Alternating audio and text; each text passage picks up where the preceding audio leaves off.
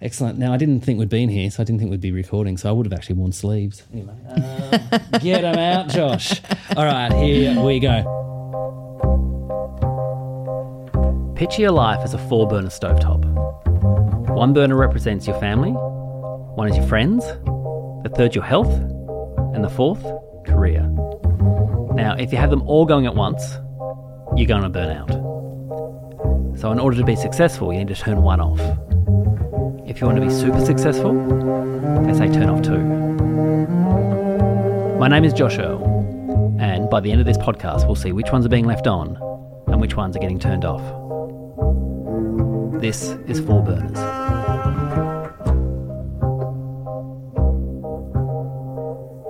Hello and welcome to Four Burners. My name is Josh Earl, and joining me this week, very special guest, comedian, podcaster, and one of the best laughers in the business. Please welcome it's Kirsty Wiebeck. Yay! Uh, thanks. hey, buddy. Hey, legend. Best laughers in the business. I haven't heard that before. I think you. There's there's you, Adam Richard, who are every time I have a podcast with multiple people, I always look at the. You can always see the little waveforms out afterwards, oh, right, right. and constantly you two, I look at them like. Did they not stop speaking? It was just laughter and talking, laughter and talking. It's great, and not laughter at your own stuff. I should point out. Yeah, I laughter mean- at other people. You're very, you're very giving. I, I love a laugh, but I am prone to laughing at my own stuff as well. I think there's nothing wrong with that. yeah, I don't mind it either. I mean, I've been criticised for it in the past, but No. I'm like, I'm sorry that I'm having a nice time. Yeah, I know. It's it's so weird when people have a weird time with people just being joyful. Yeah, absolutely. They're like, well, um, it'd be good if you could be a bit more deadpan Yeah. at the end of your jokes. And it's like, well, why? And mo- and most comedians that laugh at the end of their jokes, most aren't laughing at the joke because it's a joke they've done a million times. It's often the audience's reaction. Yep. That you're responding to. You're enjoying their enjoyment of the joke, but some people are like, it's so embarrassing. It's also part of the art that you're like, hey, I've thought about this, and I know that if I provide the energy, the audience will match that energy. That's exactly Yeah. right. Yeah. It's- It's, almost like I know what I'm doing. I know, it's so funny when people look at comedy and like, oh, they're laughing at their own joke. It's like, yeah, that's a conscious decision. We, Yeah. We've this isn't the first time we've got up on stage and done it. Okay, yeah. Yeah. Hey, so thanks for doing four burners. So the conceit of the program is your life is a four burner stovetop. You can't have them all going at once. You need to turn some off. So we're going to talk about your burners, and then at the end, you tell me which ones are staying on, which is probably the more positive way to do it, and which one might go off.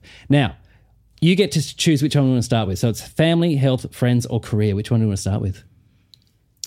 family, health, friends, career. Mm, let's start with family. Family. Okay, great. Um, I know I've I've met members of your family. How many? How many in your family? So um, I'm one of three girls. Yes, Yeah. So I've got an older sister and a younger sister. Yep. And then my parents are still kicking about as well. middle child. Middle child. Me too. Yay. Yeah, we get a bad rap. We do. Yeah. Do, you- were you? Did you have a role in your family? um, uh, probably peacekeeper. Yep, Is that true for you too? absolutely. Yeah. yep. Didn't didn't like it being too like didn't like yelling around. Didn't like emotion. Pretty much, like if there was some emotions, I'd be trying to keep it light. Hey, look at me, I can do this, and Yes. all that kind of stuff. Were you the similar? Very similar. yeah. Trying to diffuse any kind of animosity or hostility with, Yeah. what about this joke? Yeah, What about that? I just learned how to juggle. yeah. so, what's the age difference between you and your siblings? It, we're pretty much 22 months on either side of me. Yep. So we're pretty close in age. Yeah. So currently we're like 43, 41, and 39. Yeah. Very similar to me and my brothers. Right. There's like two years between my older brother and th- nearly three years between my younger brother. Yeah. So, yeah. All right. Good planning. Close family? Uh, yeah, I kinda. Were you, were you an I love you family? Yeah, we were an I Love You family. Yeah. Yeah. Yeah. I mean, as we've gotten older, like we've all turned into very different people, Yep. but like everyone's still in contact with Yep. things. It's not, yeah, like we're not estranged or anything like that. So, yeah, probably as close as most families are at this stage of their lives. What age were you when you moved out of home? 22. Okay. That's, were you doing uni and living at home or were you working? Yes, yes. Well, both. Um, I was working a lot, but I was also at uni. So I left year 12 and went to TAFE and then went to uni. Yep. And I kind of knew I was on that pathway. And it was all in Canberra. And I wanted to move overseas after I finished all of those studies. Yep. So I kind of made the decision to stay at home and save the money so that, uh, you know, when I turned 22, I could get out of there. Yeah. And where did you go? Overseas? I know you were Southeast Asia, were you? Yeah, I was in Taiwan. Yeah. Yeah, so I moved to Taiwan for a year was the idea Yeah. to study Mandarin. And I just loved it over there. So I came back nearly six years later. Oh, amazing. Yeah. I didn't know that. All right. So, uh, w- when you go back to your family now at, at a, at a get together, what's the Weebeck family get together like? Uh noisy. Yep. Noisy. Lot of lot of talking, a lot of big personalities. Um I'm just trying to think. I haven't so it was my partner's Christmas this year Yep. with her family. So uh, Christmas is when I usually get back for a proper hangout, like Yeah. every other year.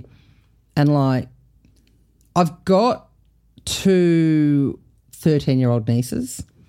And so it's, ve- it's very centered around them now, Yeah.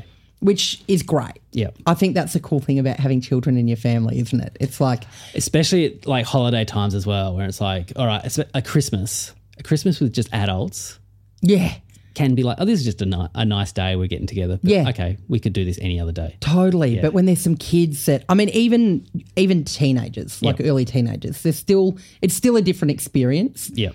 With them to a, to a group of adults and watching them enjoying things and you know because I don't get back that often, it's very much focused on getting to know them whenever I sort of pop in and also just seeing how much they've changed. Yeah.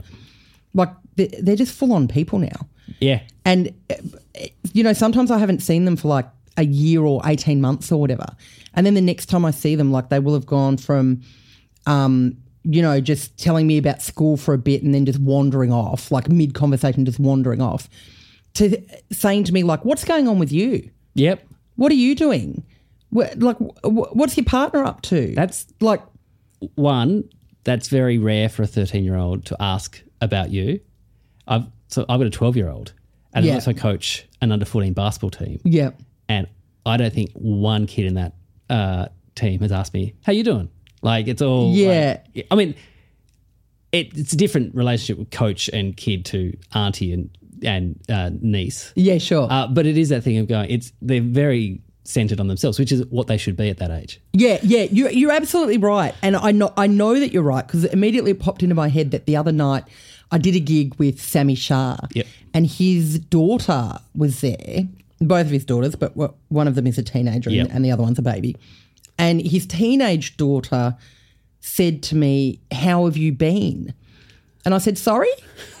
like I heard it, but I'm like, she's like 15 or 16 or something Yeah. now. And so, and I was like, what? Because, you know, I similarly to you, like I'm used to doing like comedy workshops for year nine and 10 kids Yeah. through the comedy festival and whatever. And they're just, they're all just like, ugh. Yeah. Like they've got nothing but contempt for you, even though you're just, you know, trying to give them a fun time for a couple of hours. Yeah. And th- they're not having to do maths or science, but they they just look at you in disgust, like Yeah.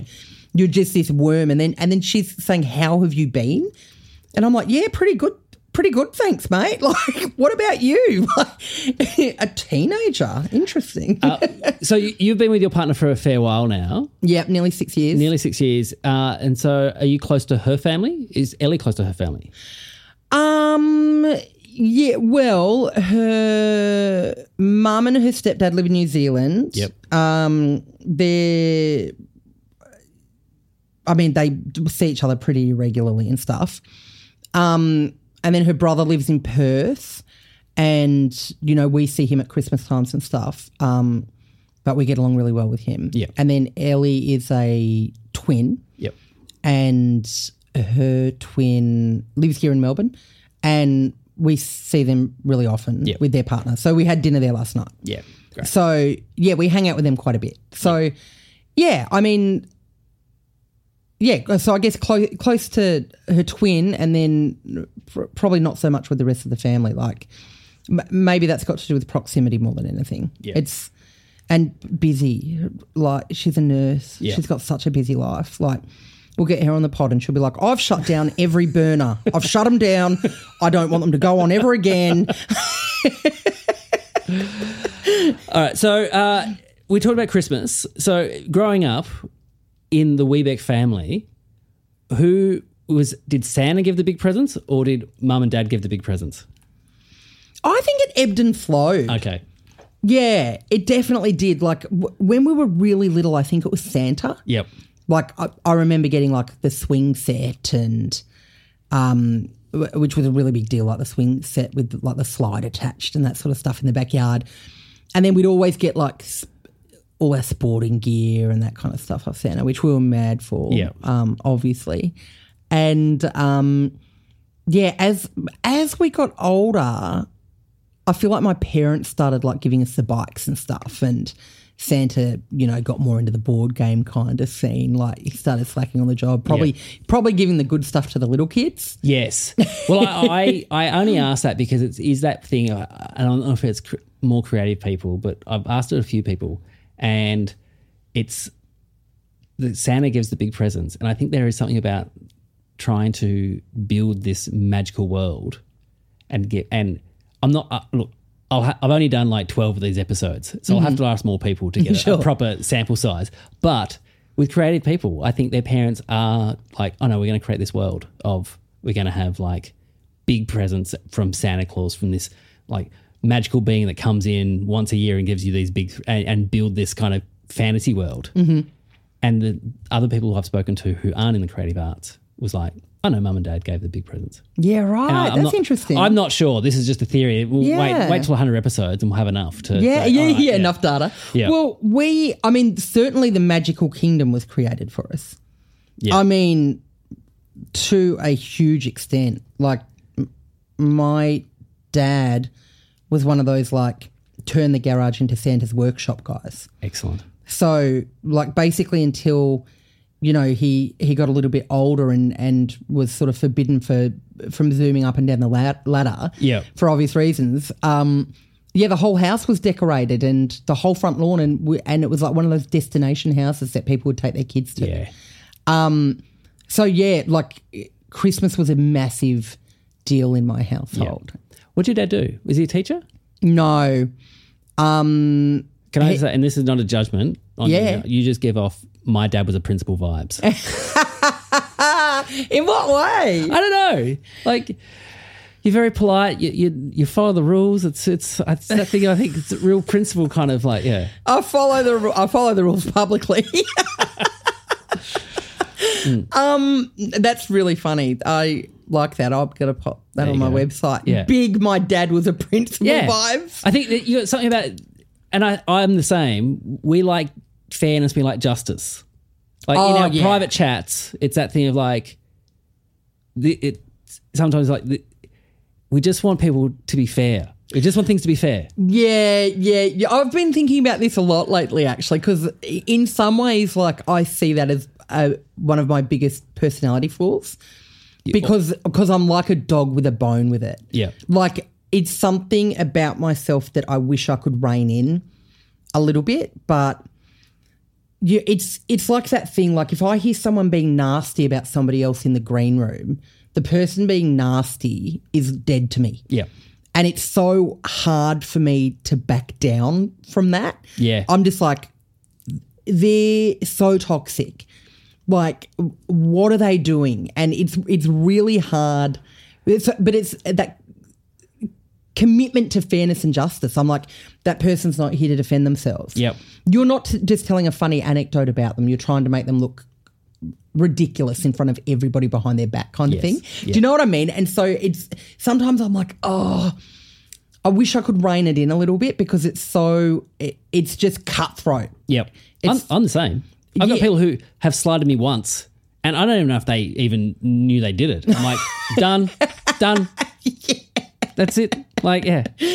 Yeah, it's but it, it it's literally just related to like fairness and justice. Yeah. It's like I'll just look at or hear something someone's saying and I'll be like, nah, absolutely not. Like I do not want somebody that thinks in that way or speaks in that way, like in in my orbit in Yep. any way, like it'll it, it'll catch up with me at some stage as well, you know.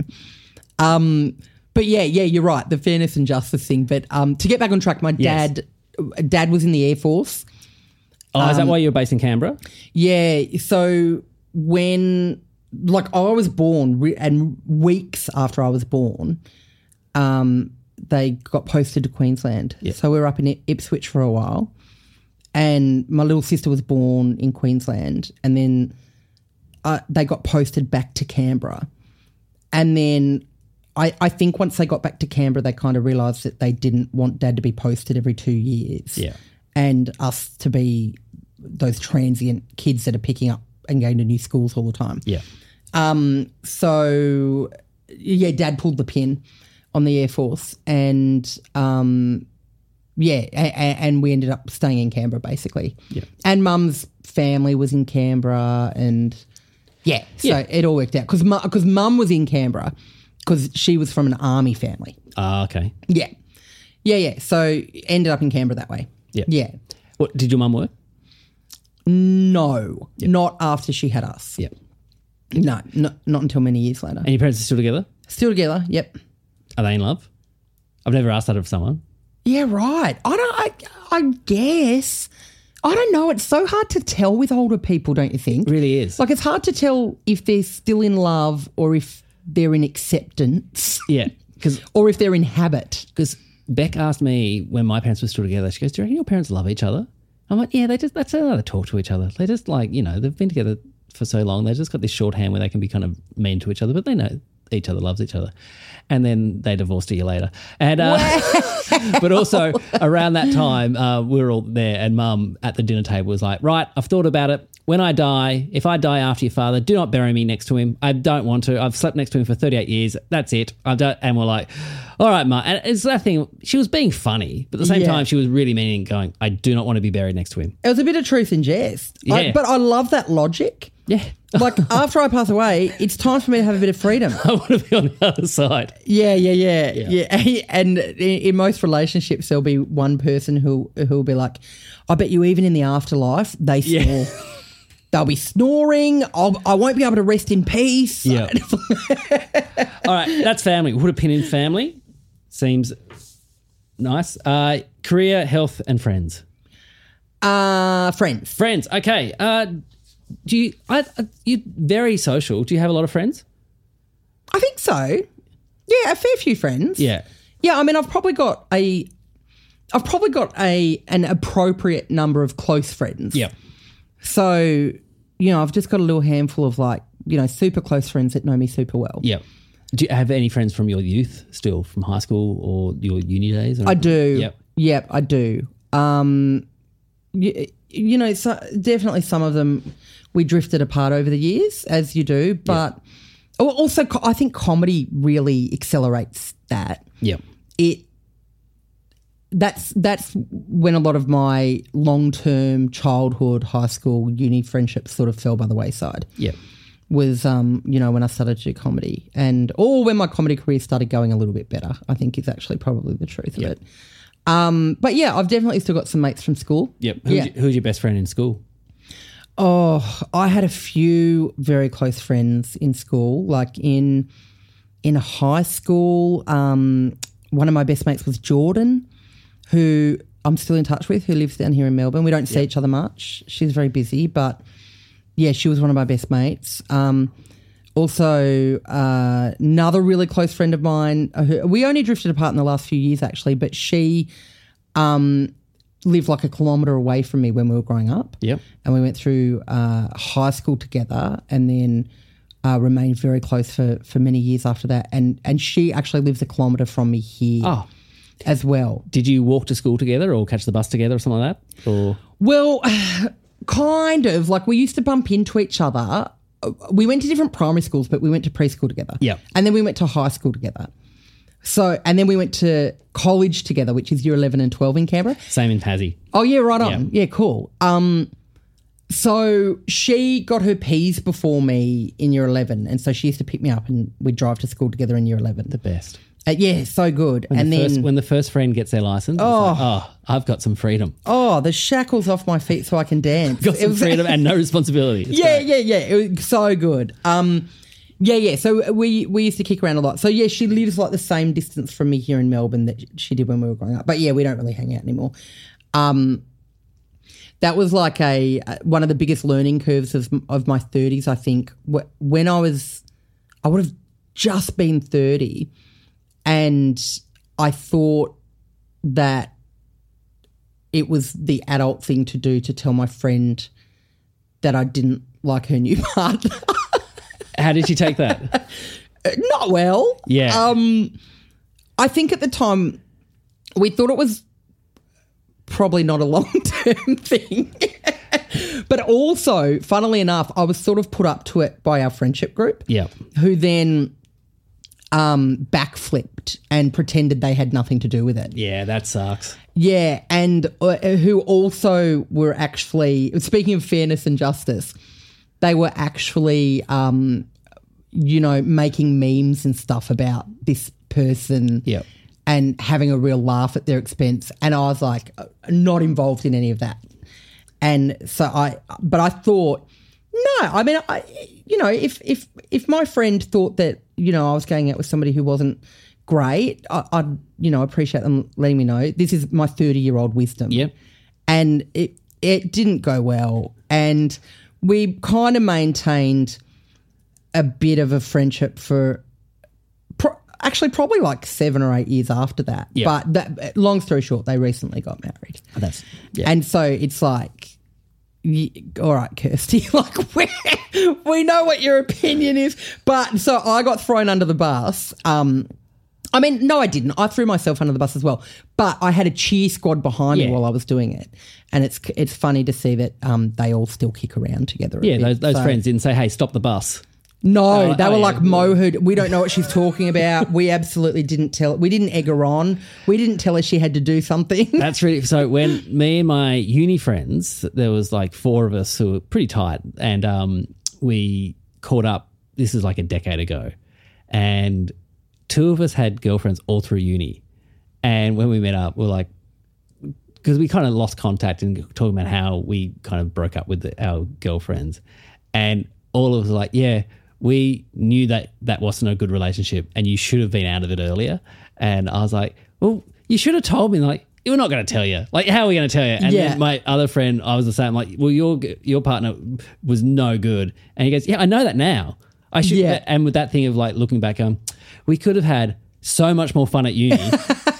But at the same time, you look at it and go, well, yeah, but what would my, like, how different would my life be now if I wasn't like that relationship actually made me the person I am? Like, yes, yes. for better or worse, but it was that, and like, I'm, and yeah, you look at it and go, I, I have a lot to thank for that relationship, but at Sure. the same time, I'm going, oh, some regrets there. I should have, I should have pulled Yeah. the pin earlier. Um, well, yeah, and I mean the other side of it as well is that m- most people don't want to hear. They don't want to hear it. of course not.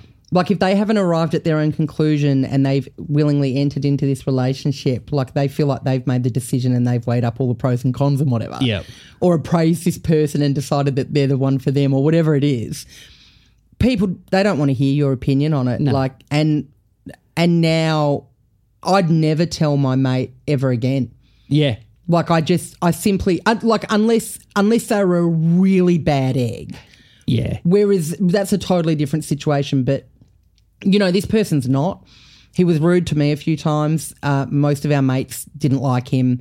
Um, he rubbed people the wrong way, but he treated our friend so well, which is the last conversation that we had as well. Like I said to her, I shouldn't have said anything. And at the end of the day, he treats you really well, and I'm not in the relationship. Yeah. So l- if I had my time over again, I you know wouldn't have said anything.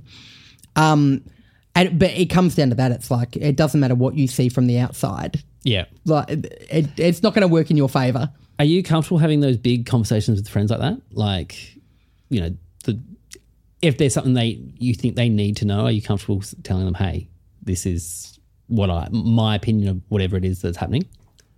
I think so. I mean, with certain friends that I have that relationship with, Yeah, I th- I think so. Like where we've got that foundation of honesty and yeah, I mean, I wouldn't just give some unsolicited, unsolicited advice to like, you know, one of my friends that I don't know as well. Like, I wouldn't be like, hey, Yeah. hey, what, or, or you know, just uh, context matters a lot as well, and it's Yeah. yeah, it's. uh, But I, I feel like I, I think I've got a. It probably goes back to what we were saying before about the fair and justice thing. Like it's, it's kind of back to that. It's like I, I've I've got a greater good kind of mentality, and some Yep. so sometimes I'm like, the pros of me being honest about this thing outweigh the cons. Yep. and I care about my friend's well being, and am I acting with their well being the interests of that like at heart. And and if I can honestly say to myself, yes, you're doing this for your mate, it's not you know due to anything to do with yourself or whatever, then Yep. I, I've got no problem doing it. Do you think what you look for in a friendship has changed over the years? Um, probably. Actually, actually, definitely. Yep. Yeah. Yeah. I had to have a proper think about that. I've I've never thought about that, but definitely. Um, I was a big partier. Yep. when I was younger, um, in my twenties and stuff, like nothing, nothing wild, like and you know, like a big drinker, huge drinker, and just regular Australian culture kind of stuff.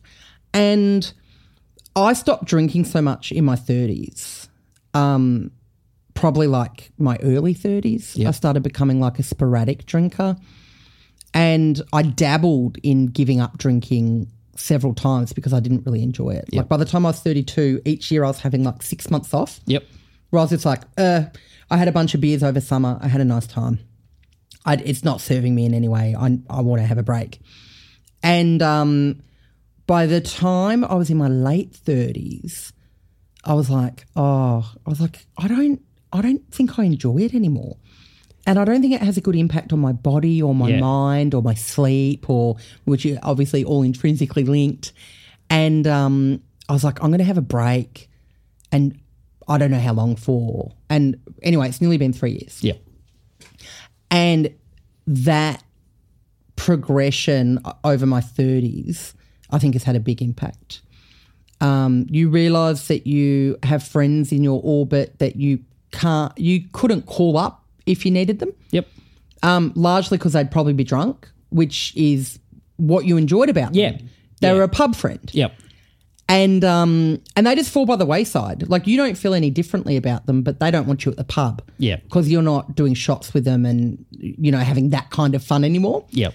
So yeah, I mean that alone, I guess, has a big impact on who you're drawn to to hang out with. Yeah. For me, I, I just feel I'm like I've always been drawn to people who made me laugh. Yeah, It was that was the Same. most important thing. to- Always. a- yeah. Anyone like if if I thought they were funny, I wanted to be their friend. Yeah. And then late teens, early twenties, it was like, and this is just that time of your life. Are they cool? Oh, co- being cool is really important. right. But then it was always I realized I'd have more fun with the, k- my friends who were funny. Yes, And so it was always, oh, they're cool, but they're, they're, they're oh, it's fucking, I can't talk about plays and theatre and all the time. Like, I actually want to actually be around guys who are funny. yeah, sure. And- yeah. And I say- Totally. I say, guys, guys, girls, yeah. But um, Sure. yeah, it was that thing of just going, and then r- now it's like, oh, yeah, it's still, and I'm, I'm very happy. It's still, do they make me laugh? Great. Like, Absolutely. yeah. yeah. I, I realized that um I reckon like around when I was 30, I realized that was a common thread for me. Yep. because I'd meet people who were so nice, and you know sometimes they wanted to hang out. Like we'd meet at a party or whatever, and they'd want to hang out, Yep. and I'd be like, I know on paper I should like them, Yeah. and I should want to, and I couldn't put my finger on it, and then I realized, and I was like, oh, they're not funny. Yep. I was like, I just can't hang out with people that don't make me laugh. And then, you know, when you say that, people that aren't comedians automatically think that you're saying you just want to hang out with comedians. And I'm like, most of the funniest people I know aren't comedians. Like they're two totally different things. Like Yeah. the the majority of people are funny in some way, I find. Yeah. But I'm like, no, like the, the funniest people that I know would never be a comedian. Yeah. Like, absolutely not. So, but yeah, it's very much the same for me. All right. Um, we kind of talked about this. Have you had any any friendship breakups? Yes, I have. I absolutely have. Um, and was it an incident or was it like a slow ghosting? a combination, Yeah. like a few a few different things, um, and mostly with long term friends. Yep. Yeah, and I like only a handful. Yeah. like uh, others we've just drifted and lost touch. Yep. and y- you know when people move overseas or you start touring all the time or like whatever it is we've just lost touch if we bumped into each other tomorrow we'd be overjoyed Great. but then yeah there's been there's been a handful from my school friends and probably probably three that i can think of which i don't know if that's bad or good i mean i'm 41 Yeah, it's- three seems okay doesn't it Seems, of all the people you've met and been friends with, three that you had to l- lose, that's pretty good odds. yeah that's pretty good oh actually do you know what That's like Harlem Globetrotters level of odds. Like you, you've lost three uh, over 41 years. I've lied though. I think I've actually lost the whole Harlem Globetrotters team now that I'm thinking about it. Because I did, I actually lost that whole friendship group from, the story yeah. I was telling before, um, which was weird Yeah. that was weird. They were my core friendship group. And around that time, I mean, it's I don't think about it anymore, but at the time I I was a- awake constantly at night trying to work out what had happened. But I think essentially what had happened was I'd called someone in the group out about the behind the back bullying stuff. Yeah. And I was just like, you can't be doing this. Like, we're grown ups, kind of thing. And I woke up one day and I'd, I went to DM on Instagram and one of them, and I was blocked. And I was like, what? And then I went through and realized that I'd been blocked and unfriended by the whole group. Yeah. And I was like, oh. And then, like, that, that was a group that I was kicking around with. So I was like, oh, okay. All right. I've been booted from the group. Yeah. And then in recent times, I've crossed paths with a couple of people from that group who are like, yeah, we don't know what happened. They're just like, we don't know. We were hanging out one day and then we weren't, and nobody was hanging out with you anymore. And I'm like, oh, cool. Yeah. Someone knows what happened. You don't accidentally all just block someone for no reason. Yeah, I mean, I think we were hacked. Oh no, it's the it's the Craig Kelly situation all over again. Um, oh, when you moved overseas, how did you make friends overseas? Was there a support system of other teachers all there? Yeah. yeah, So it was, so I went over, they called themselves the McDonald's of English teaching. Yeah. So I went over to study Mandarin, but I had to get a visa through teaching. And we, I think we did 10 days of training Yep. when we arrived in Taipei. And there was like 60 of us. And we lived in a hotel for the 10 days, trained for like 10, 11, 12 hours a day yeah. in different groups and whatever. And then like we were all the best of friends by the end of it because Yeah. we had this shared wild experience Yeah. of moving to another country together. And then the brutal bit was that we were all just spread out across the whole island. Yeah, And it was actually cool as well though because I mean tip to bottom of Taiwan is like 7 hours in a car. yeah, So nobody was that far away from you. And it meant that all over the country you had people to crash with Yeah. or to go and hang out with when you went to visit places. So they re- and having said that, there were plenty of people in this group as well that weren't your jam. Yeah. But out of that number of people, like, you know, th- there was at least 20 that I, I like fell in love with over that 10 days. yeah. Great. And yeah, so had this instant group of friends, and then it, it spread out from all of them. You'd go and hang out with them in their little town or whatever, and they'd be with the teachers from their school after hours, and then those teachers would be your friends now as well. Yeah. So it you made friendships really quickly, and a lot of those people I'm still friends with now, like w- really solid friendships. Yeah, Like, but if not all of them, like n- certainly none of us fell out or anything. Yeah. Well, and also, I guess we were in our twenties by that stage as well. So yeah. And you're all doing the same. Like you all have a common thing. We're all teaching.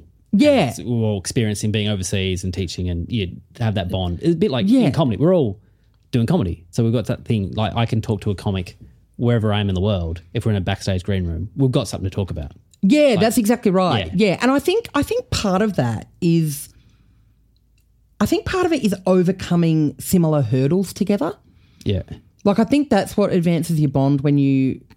th- So you've got stuff to talk about, but like in comedy, it's th- there's the camaraderie. A lot of it in comedy comes from n- knowing the hardships Yeah. of or, or not and by hardships o- obviously i'm not saying that it's the, the worst job in the world or whatever like we love it Yeah. but that's that's kind of the point that i'm trying to make in itself like people are just like well what could be hard about that Yeah. what an easy job whereas your mates are like oh you had a rough one out there mate Yeah. like don't worry about it it was and like they understand the nuance of it and everything and it's the same as like being in taiwan it was like it, we were overcoming obstacles together all the time even if they weren't you know world enders it was like th- th- this is hard there's challenges and we're helping each other and it's that thing um you know psychologists say like if you want someone to like you ask them to do you a favor Oh, or ask them for help okay. Yep. yeah, it's it, it's that kind of thing. It's like when you're asking another comic for advice, or Yep. yeah, or, or or they feel like they're comforting you after a set, or vice versa. Like it creates this bond. Yeah. And it was the same in Taiwan. Like people would often like ask me to ring up like the gas man to get a new gas bottle at their apartment because you know they couldn't speak Mandarin or whatever. Yeah. And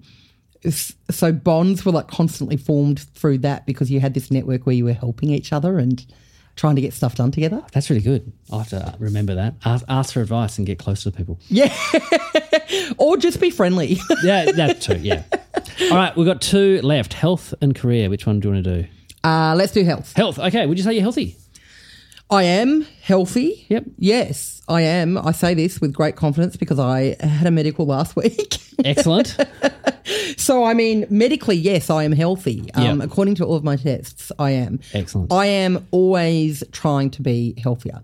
Yep. I am trying to be more consistent with my health habits. Yep. Always. What what stuff uh, trips you up?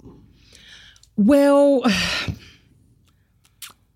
I know that sleep is at the absolute core for me, and it should it should be for everyone. It, it theoretically is, but for me, ha- having bad sleep really impacts me. Yep. And in general, I'm very good with healthy habits. I'm a very regular exerciser. I love exercising. I love cooking food at home. I'm a relatively um I'm a relatively healthy eater, but when the wheels come off, they come off spectacularly. Yeah. So I had a rough end of the year last year, and it was just like at least like three months of the wheels just falling off. And I, I wasn't sleeping, which meant I wasn't going to the gym because I couldn't. I was too tired. Yeah. Um, and then you start craving eating crap food and Yeah. and then it just snowballs and then you end up feeling like you're just in this well and you're like well how how am i ever going to recover now like i've like i've ruined everything and it's Yeah. like no mate just just start in the morning Yeah, I think that's the thing because you know knowing a bit of what happened at the end of last year, and you know you needed time to one protect yourself from Yeah. things, and also to you know be forgiving of yourself for going. Oh well, I don't want to do that because what were you going through? I un- completely understand. Like, why would Yeah. you want to? Yeah, do stuff. And uh, are you are you good at kind of forgiving yourself for if you do fall into like a like say two weeks of bad habits or bad eating, and then are you alright at forg- going, or do you? like kind of beat yourself up about it. i am now Yeah. I, probably only in the last like 12 months so Yeah. like I don't think I'd appreciated before that um, the importance of being kind to yourself. Yeah. Because if you do beat yourself up when the wheels fall off, it makes it worse because then you get into these feelings of like uh, poor self worth, Yeah. like, well, I'm useless at this, so why even bother? That Yep. kind of thing, where it's like, if you practice a bit of compassion with yourself and just pick up tomorrow, Yeah. like, or today, like, that's another thing that I've learned. I'm like, just pick up today. Yeah. Like, sure, you might not be happy with what you ate for lunch. Go for a walk, drink Yeah. some water. Yeah. Like, just eat something that you'll feel better about for dinner. Like, it doesn't have to be a clean 24 hours No. it's just at any point you can pull yourself up and be like, oh, you're doing something you don't want to be doing. Yeah. Just in this moment right now, you can stop that. And I remember many years ago, I met I met somebody when I was traveling through South America, and uh, Sophia, a real legend, and she uh, she was from England, and she said to me, that she'd basically turned her health around in recent times. And she said that a sort of mantra that she used while she was doing that was every passing moment is an opportunity to turn your life around. And o- obviously within reason, but she when talking about her health and her, you know, having access to good food and, and water and and you know facilities for exercise and whatever, sh- she'd say that to herself and and I always say that to myself as well. Yeah. I'm like, it it doesn't matter that you had cake for breakfast. Uh, ha- like, just ha- have a salad sandwich for lunch. Yeah. Go to the gym. Go for a walk. Like, and don't punish yourself. Like, I think I went through a real phase of that in my early 30s as well, where I'd use like exercise and food as punishment. Yeah. And it was like, oh, I'll just go and burn those calories off. And it is such an unsustainable way to run your life. It's Yeah. like, a- and I'm really into this idea of like exercise is more of a celebration of what your body can do. Yeah. And ever since I've started like reframing it like that, it's been so much more enjoyable rather than being, you know, being at the gym, which I've always loved. I've always been a gym goer. And I, I still tend to go like four or five days a week. Yeah.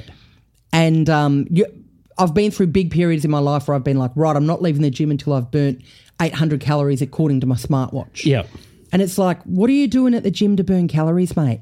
Yeah. Like, you don't go to the gym just to burn calories. Like, get up and move around during the day, go for a walk, walk to the letterbox, take the dog for a walk. Like, that's all your calories being burned. And through being alive, Yeah.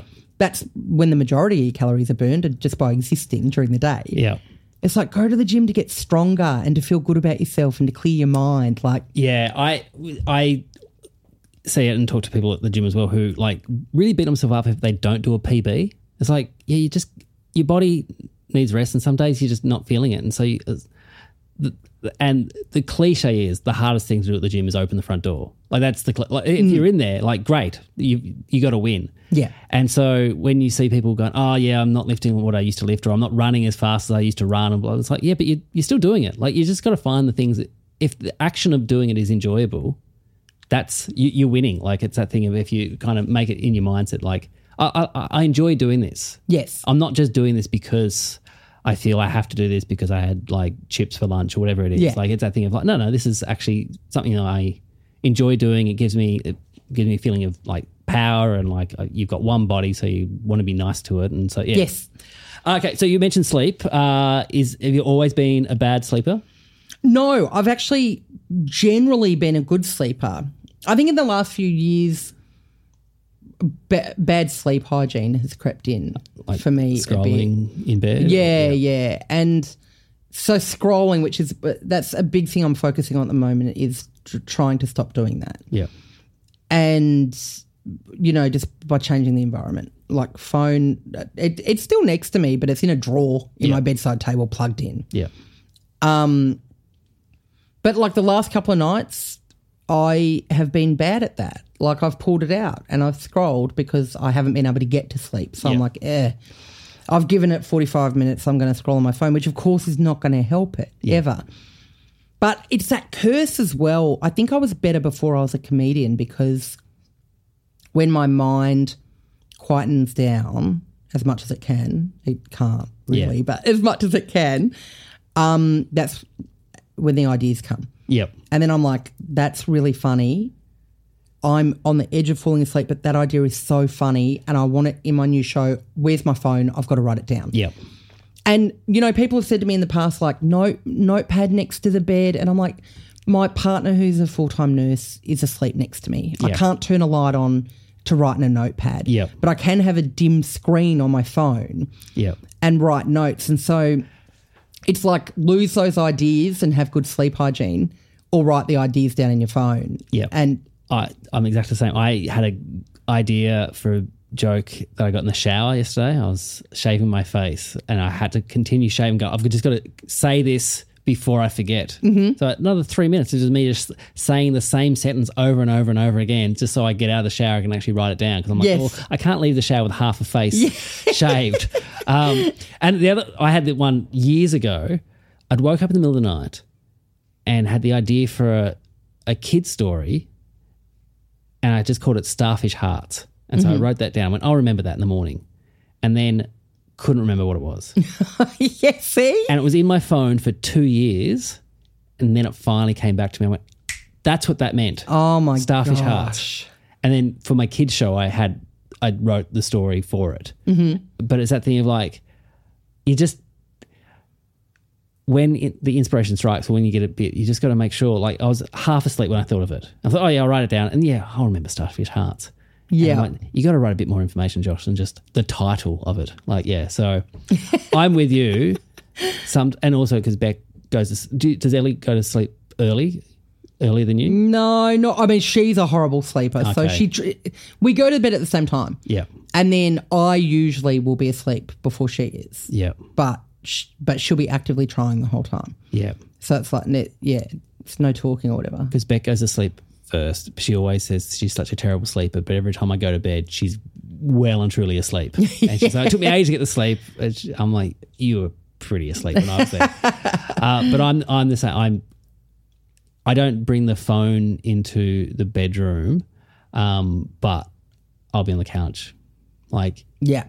up until midnight. Yeah. and then I'll, my alarm goes off at six fifteen, or I goes off five fifty. I, I go out and do stuff at six fifteen. But it is that thing of going, like, it's not enough, not enough sleep Yeah. for me. It's Yeah. like five and a half hours. Not No, that is not enough sleep. It's No. not.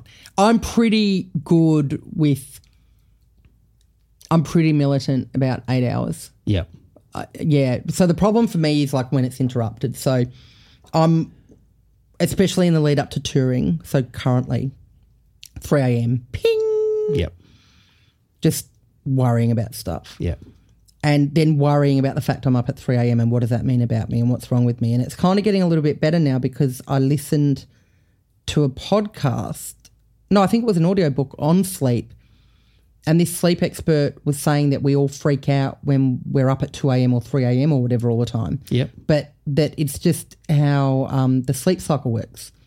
And so at 3 a.m., so many people are awake because they've dipped into the really light bit and then they've come out of it. And then if you just relax and don't panic about it being 3 a.m. and you being awake, yeah. there's nothing wrong with you. You'll just get back into another sleep cycle. I was yeah, I, I was listening to a podcast as well. We were talking about sleep, and it was like talking about how you always wake up and think, "I'll never go to sleep. Oh, this is it. I'm not going to sleep tonight." And then every time you think, like, you end up sleeping. Yeah, a bit. every time. even Yeah. if it's like an hour or two hours. Even as you, you do go back to sleep. And Yeah. so you just and that's been great to go. Oh, yeah, just don't stress about it, Josh. Yeah. just let your thoughts wander, and that's fine, and you'll go to sleep. Yeah. Um, did your family talk about health a bit as a kid? Nah, No. I don't think so. Did they talk about mental health at all? No. Uh, How, how's your mental health? How's my mental health? Yeah. Oh, look, it's probably been more robust. Um, Yeah. I mean, it's it's probably as okay as it could be. Like I've been trying to look after it. Yeah. I think is what I'm trying to say, but yeah, I mean, 2023 was a nightmare. So I r- I really think I've done a lot of heavy lifting keeping it together. Yeah. In general, it's quite good. I mean, I think I do all the things that I need to do to keep it fairly good. Yeah. Yeah, so yeah, I'm yeah. I mean, it's probably covered in band aids at the moment, but I think it's expected. Yeah. Are, th- are there any like red flags that you know are I've been doing this or this is happening that I need to take some time and just give my mental health the time it needs? Yeah, I mean, I think like what I was saying before about sort of spiraling with my health habits in general towards the end of last year. Yeah. I think I got to a point where I was like, neglecting my health isn't helping anything. Yeah. So that made me just go, you know, you don't have to wake up tomorrow and be happy. Like, b- but you can wake up tomorrow and care for yourself. Yeah. Like, you can just look after yourself. And I mean, there'll be so many of your listeners, Josh, that know what we're referencing, but then there'll be others that don't. Like, Cal Wilson was my best mate Yeah. and yeah, so like w- when when she got unwell, that whole time period obviously was a complete nightmare. Yeah. And and then yeah, she she passed away and like it was 4 months 2 days ago. Yeah. So it's still so fresh. Um but I definitely felt like I turned a corner when yeah, I was like go go to the gym Yep. cook some veggies for lunch, drink your two litres of water. Like, and there was stuff that I had to keep doing towards the end of last year. Like, I had to get up and walk my dog every day, Yep. which was a great thing. Yeah. Huge saving grace. It's like she, she needs a walk. Yep. And it's very hard to be sad around a, a small dog Yeah. that is just so delighted to be alive every day. Yep. Like I'd take her down to the beach for a run, and I'd be like, "Oh man, like she's just so happy to be in the sand." Like just watching her gleefully bounding around, it was like, "All right, I think I can drag myself out of the rut for a, a little bit." But yeah, I think I think I had to get to a point where I f- I knew that I wasn't taking care of myself properly, and that I had to fix my sleep again. Yep. I had to. It was like it's like now's now's not the time to take your health for granted. Like what you can be sad and take care of your health. Mm. And incidentally, taking care of my health obviously had a positive impact on my mental health. Yep. And so, which which is why I say I think I'm pr- probably doing as well as could be expected. Like I'm I'm trying to do everything that I need to do to be okay. I think it's also really important with like talking about walking the dog, just celebrating those small little wins. Yeah. Like it's like, this is, I'm done this, this is great. Let's, great. I'm doing what's expected. I've got something that needs me to care for it. Yeah. And I'm, I'm caring for it. I'm doing that. And so, yeah. it's Yeah. That thing of just be kind to yourself and go, right, I'm doing, I'm doing what's needed. Yeah, yeah. All right, our final burner career. Comedy. That's what you do. That's normally the question I ask. What do you do? Comedy. Comedy. Uh, was, is this what you always wanted to do? No, Because what age were you when you first started comedy? thirty. Thirty, which is quite late. I mean, it's it's not, No, it's not. But in comedy, but terms, in comedy terms, it is. So, totally. uh, was it something because you were obviously in, comfortable in front of people? You would teach classes. Mm-hmm. Was, did it spring from that, or was it like something else that you were like, "I'm going to give this a go"? I think it was like a third life crisis. Yep.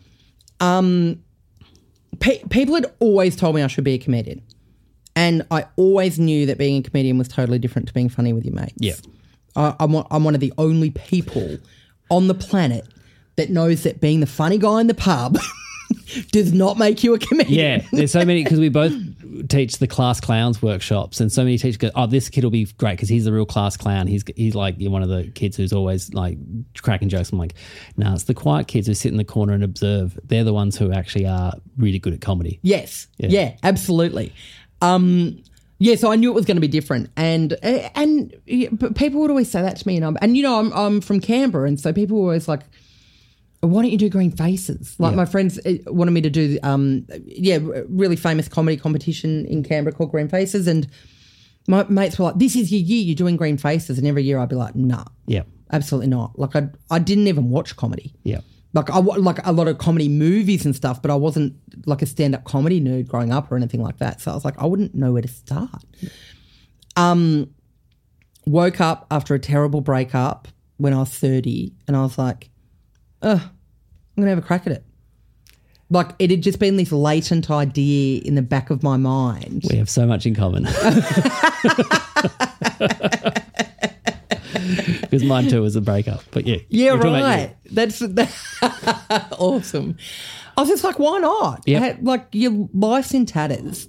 You're doing a job that you hate. You've got not. You've got no idea what you want to do. You're 30. Have a go. Yep, Worst case scenario, it's not for you. yeah, So signed up on the spot. Like went and got my laptop. Jumped back on in into bed.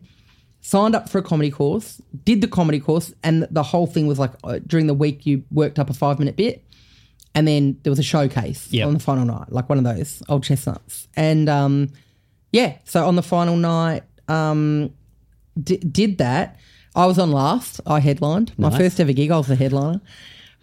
I absolutely wasn't. I I, I reckon he pulled it out of a hat, but I still like telling people first ever gig headlined, and loved it. I loved it. Yeah. I, I reckon I had two three out of 10 punchlines in five minutes, absolutely crushed. Yeah, it's funny because some people are like, "Oh, comedy comedy courses, the waste of time," but they're not. If that's the only way that's going to get someone up on stage, That is literally what I always say, Josh. Yeah. I say, I don't think I got much out of it. The facilitator did not care. yeah, The facilitator never knew that any of his alumni had gone on to be pro comics. yeah, Which I would love to know that if I were facilitating Yeah. a comedy course. I'd love to find out that that person that I, I uh, spent the first week of their comedy journey with is now on television. Yeah.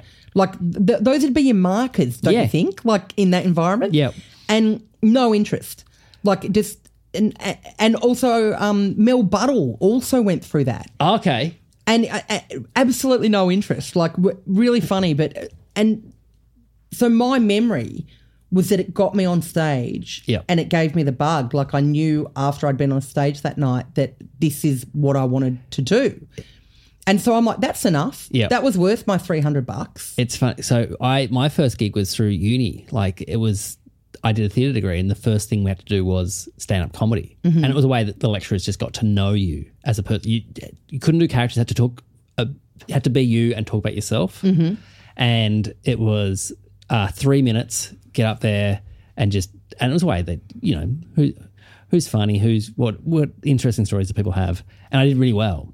Got, the only thing I got an HD for in the, my entire three years in that course Awesome. and then, like, I went on, became a professional comedian, and they scrapped that part of it. I'm like, not to big note myself, but I'm the only one from that course who's gone on to do stuff. Mm-hmm. Like, no, I, I take that back. People have done great things. Yeah, yeah, But it's that thing of like,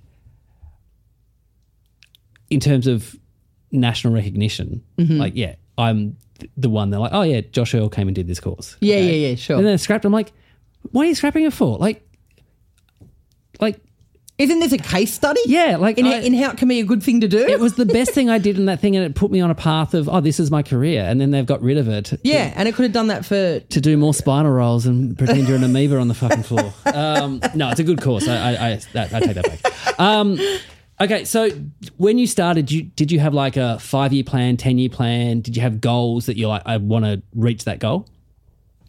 Yeah, I don't know if I did it in like um you know in terms of time. Yeah. I don't I, I don't think I've ever been that organized to be like this is my 5 year plan, but Your uni thing as well, you did, was it marketing? Did you do? yeah, I did public I, so I did a bachelor of communications. Yeah. And my majors were like public relations and um community development. Yeah. Yeah. So, um, when from the outset, I was very driven. Yeah. Like I, but I, but I was never like I want to be famous. Like I meet so many comedians who are like I just want to be famous, Yeah. and it was never about that for me. I think I probably come from quite a strong background of like loving words and like I'm a bit of a word nerd. Yeah. And so the a part that I've always really loved about comedy is it's it's a puzzle. Yeah. And like I was talking to a mate about this recently, I was like, it's it can be so exact. It's like it you know, it's something that we all love talking to each other about about how we've got this bit that just isn't quite working, but we know in our bones that it is so funny. Yeah.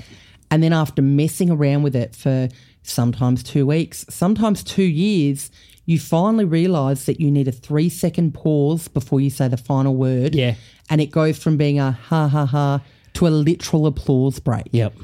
I'm doing that right now, working my new show out, and I did it. And there's one line that I, was all I had to do was repeat it again. Yeah. I said it once time, thinking that's funny, and then it was like okay, and then I just repeated it again. Yeah. I was like, happened last night. It was like just repeat it. Got an, got an applause break. It's like, Amazing. That's all I need to do. Yeah. Just re, like, oh, just twice. Hammer it home. Why didn't I think of that? Yeah. Like, absolutely. And it's it's even that thing where you change the uh, word that has emphasis in the sentence. yeah, And for weeks, you'll be trying it by saying the second last word like a little bit louder. Yeah. And then you're like, I think this can do better. So it's it's always been that sort of stuff for me. So I my biggest goal when I was starting out was I was like, I want to get more laughs in my sets. How do you get jokes into the stories. Yeah. Like I told cute stories for a few years, like most comedians do, Yeah. with a subpar payoff at the end of a five minute story.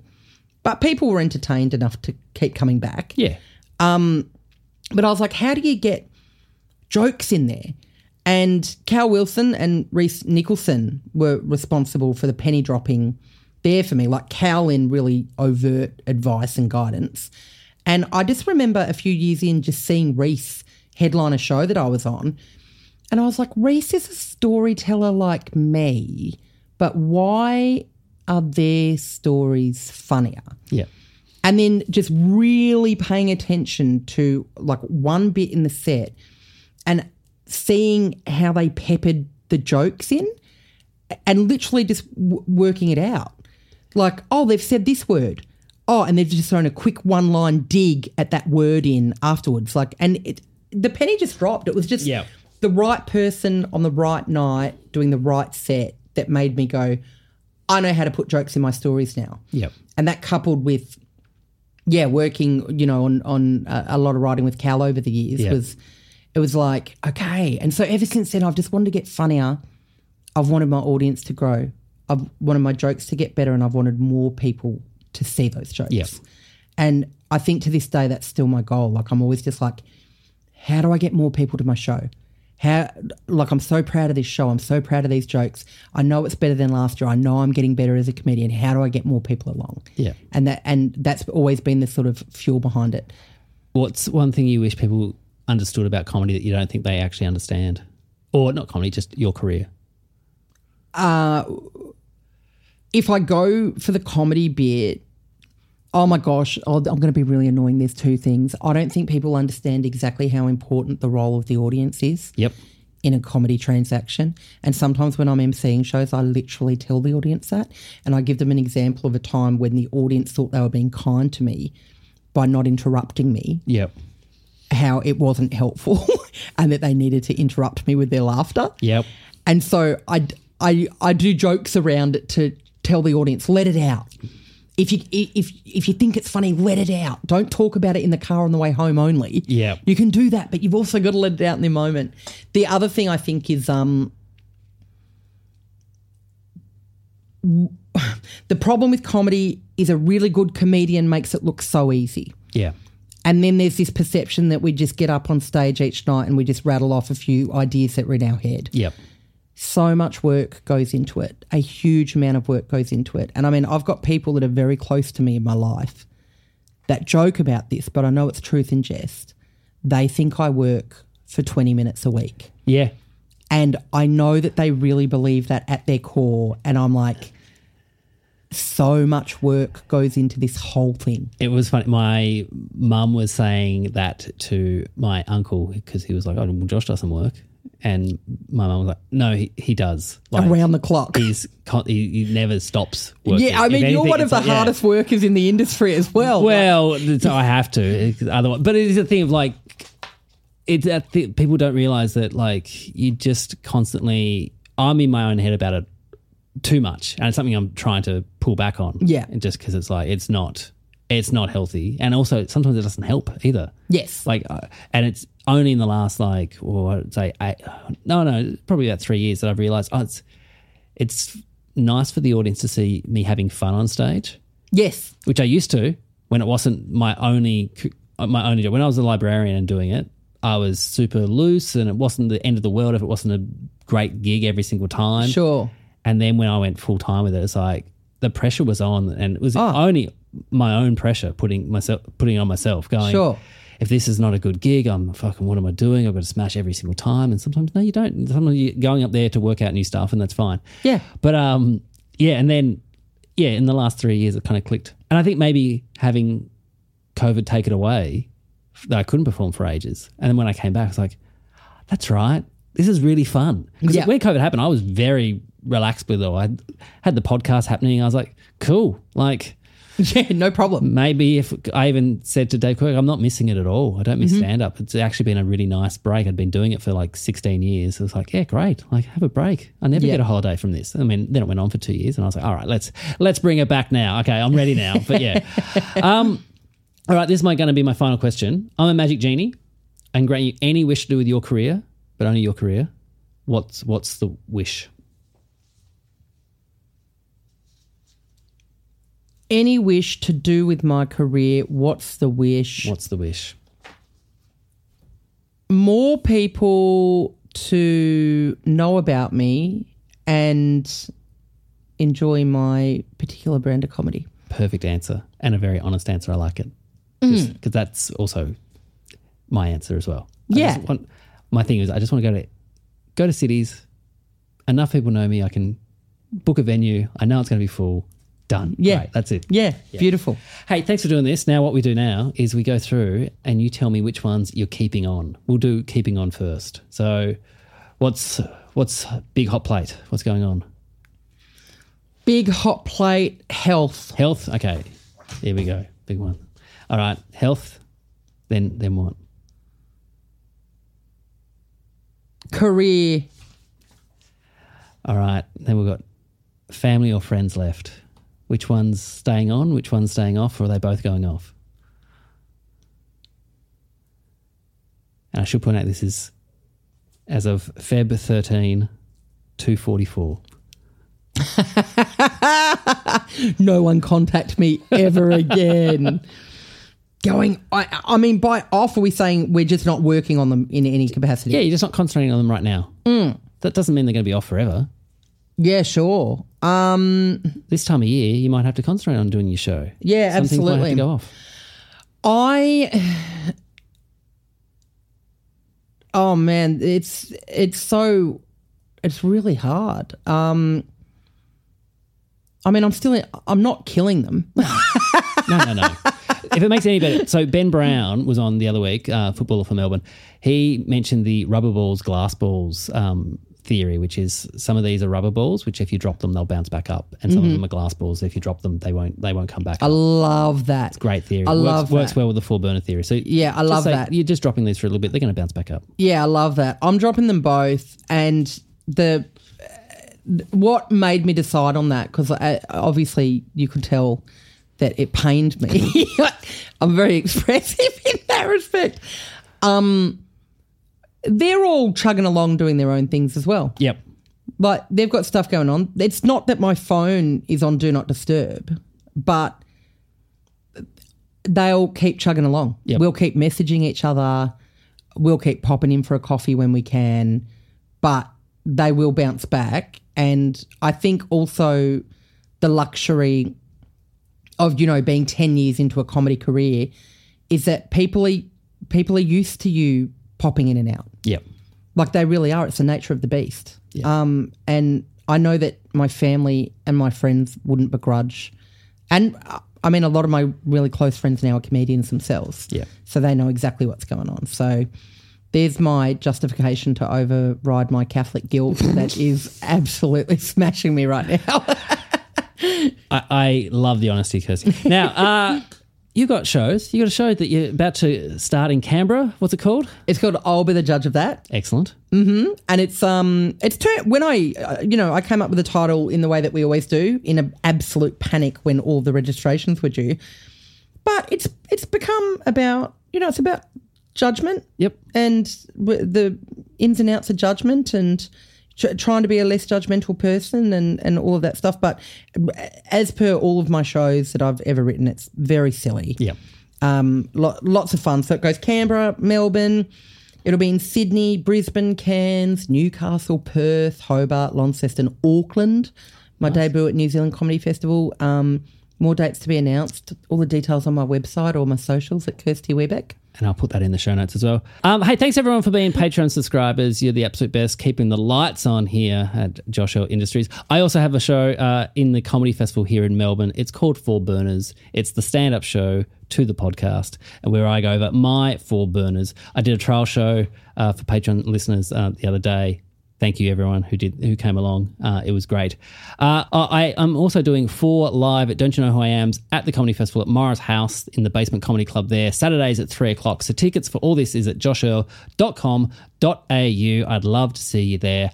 Thank you very much. We'll see you next time. Thanks, mate. Bye.